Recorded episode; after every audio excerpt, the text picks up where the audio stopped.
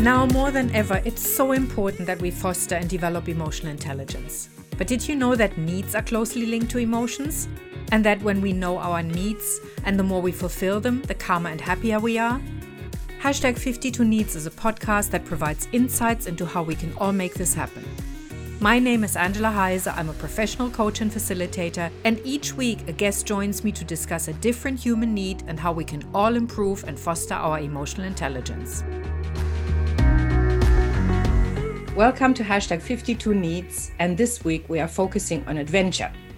And I have with me the very adventurous Gallup certified Clifton Strengths coach, Jo Self, who is a strategic communications collaborator who works with organizations to improve team relations and corporate culture through the use of strength to improve communication and motivation. Jo is on a mission to teach Clifton Strengths as a second language. Not that she doesn't speak two already, so for her it would be the third. She seeks to create a world where everyone can live to their full potential, talents aren't wasted, and happiness is contagious. As a single mompreneur and expat living in Peru, she understands the challenges and rewards that both entail. When she's not helping others create extraordinary lives, she can be found at the sewing machine, at the movies, enjoying a glass of wine with friends, or horsing around with her terribly precocious little boy, affectionately known as O. And very excitingly, Jo is, this, Jo is the soon to be published author of the book series Practical Strengths. Welcome, Jo. Thank you so much for having me, Angela. You're already going adventure. You're already going into adventure, huh? I am. I am. So, where do we find adventure at work? You know, I think adventure is what you make it, to be quite honest. And when I think about my work journey, not just in the last year, but even when I took a leap of faith, gosh, back in 2002 and then again in 2007, the best adventures in my work life have come from not being afraid to say yes. Mm. And so saying yes when I was actually still sitting in a little bit of imposter syndrome or still thinking, me? Like can I me? Mm. Okay, sure, I'll figure it out. And that's really where the best ones have come from. I mean, I was the first, you know, the first time I can remember was when I started to work at Yum Brands. And I entered Yum Brands as a as an in-house intern. So like I didn't have a major job or anything, but a friend of mine said, Hey, you should come and work. It's a great place. You need a job. Da, da, da. I was in transition at the time from a lot of other things. I was like, Oh, corporate? Oh, I don't know. I'd worked in hospitality and been able to move around and do whatever I wanted and had a decent income. So I'd been pretty happy at that for 15 plus years at that point. I said, eh, All right, it sounds like an interesting company, sure. So I said yes. And I entered and I got in there and that started a path that has just exponentially grown mm. From there strengths came from me saying yes when i thought i couldn't and mm. now i know that it's not my job it's my calling so mm. I, have been very lucky well you have um, I, we talked about this before because obviously as a gallup strength um, coach i have done the tests with you because we've known mm-hmm. each other for quite a while and as an entrepreneur mine is my top um, strength is risk yeah. and i very much remember sitting on a plane to hong kong had just accepted a job and went damn i forgot to ask how much they're going to pay me yeah sometimes yeah. you just sometimes you just get led down a path and if you're willing to see where it can take you it's amazing what mm-hmm. doors will open and so yeah I, I think the adventure is us just getting out of our own way most of the time. Absolutely. Yeah. So, how can somebody who is in stuck, let's not call it stuck, who is comfortable in right. a job that they've had for a very long time and they know it inside and out and there's there's a lot of competence, maybe not a lot of adventure. So, what could they do to just inject some adventure back? in if they wanted to obviously i feel like you probably just talked about 70% of the workforce that's out there like if, especially if we look at people who just show up for a pay- paycheck they and you get yeah. you get comfortable in the security you get comfortable in knowing that there's a paycheck coming and what you can expect and and it can be scary it, it can truly be scary to go out there and and test the waters um, I would say one thing, one of the favorite phrases I ever came across was the words was the phrase silent investor. And so for anyone who's thinking they could do something else, have another opportunity, especially if they want to strike out on their own, is to start treating their current job like their silent investor instead of a have to or I got to show up or I don't know what else to do, or it's too scary. Think of it as a way of investing in yourself to have security and maybe mm-hmm. start putting a little extra to the side so that when you're ready to take that leap, you have a little bit of a nest egg, you have some of that security that will follow you. Now, you probably want more than three months worth, and it might take like some time. But you can also think of that and you can start doing, you know, one Saturday a month or every Saturday you spend three or four hours in what it is you want to develop for yourself. You, so you just, you carve out the time and you start testing the waters right you kind of you kind of dip your toe in the waters mm. and then at some point and this is a lot of people that i end up working with from an independent you know space a lot of people i know struggle with i keep falling into the same trap. I think i'm going to leave. I think i'm going to do it. Then a job offer comes along and i take it and i end up just as miserable and this one is the next one you know is the one i was had before.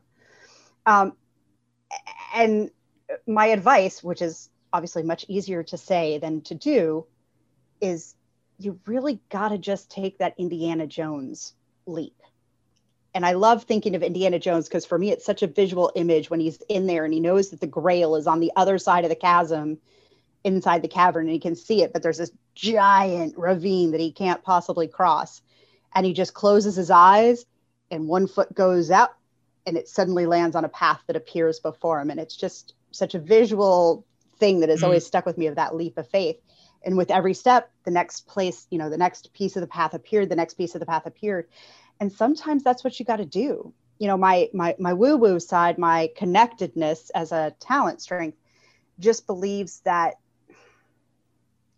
if you let the universe know what you really want and you listen closely the opportunities will appear mm. right so we have to be willing to listen and to see those opportunities, even if they don't look like what we expected. Right? Mm-hmm. We have to get past our own expectations of what it's supposed to look like and accept what's coming to us and think, oh, I hadn't considered that as a possibility, as opposed to, no, that's not what I had in mind. Yeah. Yes. Right? Yeah. Well, and there so are all sorts of there are all sorts of sayings around that, but I think the one uh, that really always stuck with me is seeing is believing well you know that's meaning means i have to wait until it comes around for me to go oh yeah i think i can have this whereas believing is seeing means it opens up all of these opportunities and yeah. all of a sudden i can go i wonder what i'm going to do next yeah yeah no i love that and i always think of the you know the other analogy i like is an old joke really and i'm not particularly religious so forgive me for the particular context but there's a man in a boat who's suddenly sinking and he begins praying to God to save him. And essentially, three opportunities pass him by and offer to save him. Says, No, no, I'm good. God's going to save me. And then he dies, obviously, because he didn't take any of the boats that passed by to save him. And he gets, he's like, What happened? I thought you were going to save me. He's like, I sent you three boats. What did you, you know, what else did you want?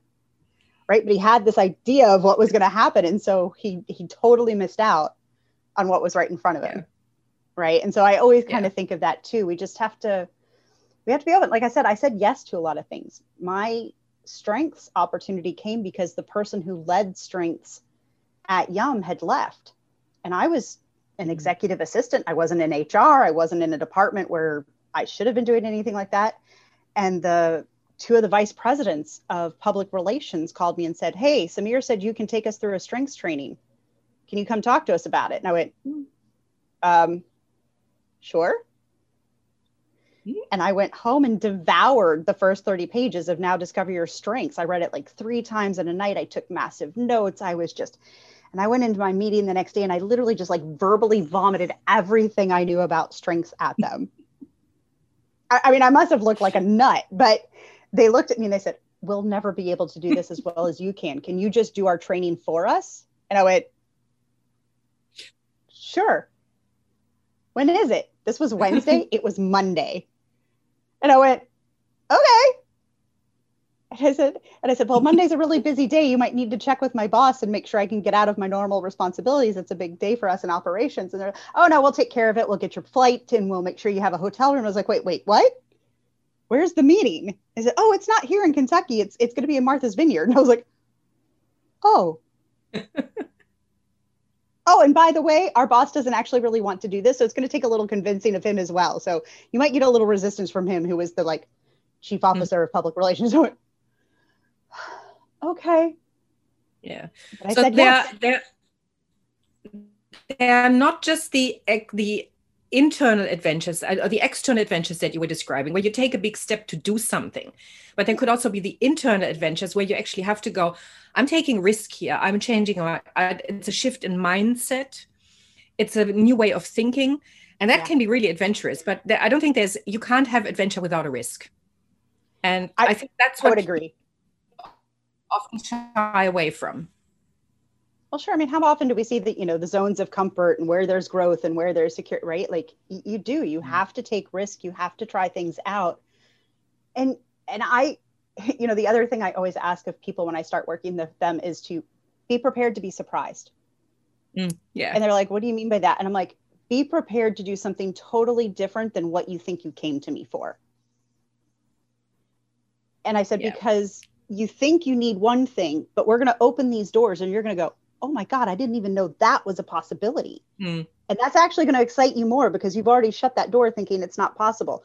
I'm going to reopen those doors for you. And I want you to look through it and go with me and see the possibility with me. And that's, mm-hmm. you know, it's one of the part of my tagline is, you know, to not just see what's possible, but what's probable, right? And help people see the same path that yeah. they can do it for themselves. And I just, I, I love that. And I think most people just need somebody to yeah. hold their hand I, I think that's the other thing is somebody just needs to hold their hand sometimes. They just need the reassurance that it'll be okay. And if things don't go okay, that that person's going to be there and say, that's okay. Let's regroup. Let's figure it out next. Yeah. Right. But it's a, and it's about creating an environment, as you said, like the Indiana Jones, where somebody can take a step and they know they don't fall into a chasm.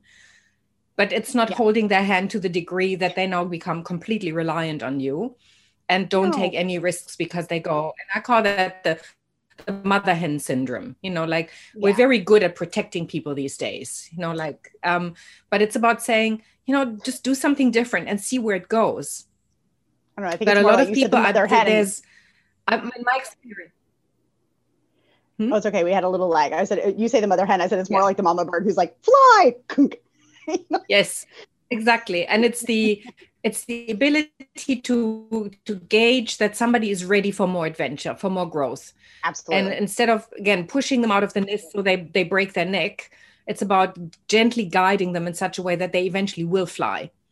Yeah. Um but again not but and it's it's really important that that people discover what kind of adventure they prefer because often other people have an idea of what adventure people should be on. Now i know you would really love this like maybe not. Tell me what adventure you would like to go on. You know what do you want to learn? What do you want to see? So we need to we need to actually encourage people to define themselves don't, don't we? Yeah well and this is why you know i know this isn't a strengths conversation per se but this is why i love strengths so much because mm. when we see what strengths offers us it really shows us what our internal motivations are where our where they're tied to our values, what really will excite us and keep us going, you know, it yeah. becomes our motor. And and it's not what we're going to do, it's mm. how we're going to do it. So we can apply our strengths in many different ways. You know, but in my case when I work with independent people, a lot of people are looking to go into coaching, but they immediately think I need to go into corporate. That's where the money is. Yeah. I mean, I'd love to do nonprofit, but how am I going to do nonprofit? There's no money there. I need to do this. And I'm like, okay, but your strengths and your experience and your values are not leading you down the corporate path. All you're seeing is safety and security, but mm-hmm. that's mm-hmm. not actually going to get you work because if you're not passionate about it, if you don't feel like you have the experience, you're going to consistently sit in imposter syndrome. You're not going to go out and get the work. You're not going to be able to sell yourself and you're just going to get stuck. So it's going to take you that much longer to even develop mm-hmm. anything. But if you're a nonprofit, to say there's no money in nonprofit, for example, is it's it's just not true there's money there and so it's helping them find the way to do what they really want to do in a way that can be profitable and comfortable for them and they often mm-hmm. just they've just ruled it out right and so strengths can really help reinforce that yeah. piece because when i do it with people the thing i hear almost from everyone and these 80% of the people i work with already know their strengths and know strengths pretty well they still leave going wow, I finally have permission to be me. Right. Yes, and it's I know that it's that was the feeling I had. Acceptance. it's that self acceptance, that self awareness. And that's what boosts Mm. confidence. Confidence to me is not Yeah. the problem. Self confidence is a symptom of a lack of self awareness and self acceptance. And when you can get to Yeah. that place, the confidence just takes off. And then you're ready for more adventure. And then you're ready for more adventure. That sounds like a good place to finish. I Thank you so much, too. Jo. I know that we can talk about this much, much longer, and I know that there will be people interested in this. So the contact details will be available. So feel free to contact Jo to find out what your strengths are. And thank you so much for listening, everybody. And I hope this was useful. So thank you, and I'll see you next week. Thanks, Angela. I appreciate it. You've been listening to hashtag 52 Needs with me, Angela Heise. These podcasts are not created to provide answers, but to invite you to explore your own needs and discover what works for you. Find out more about my coaching and emotional intelligence programs by following Into Possibilities on Instagram at angelaheise.com and at my YouTube channel. And I'd love it if you shared this podcast with your friends, work colleagues, and family. And I'll see you next time.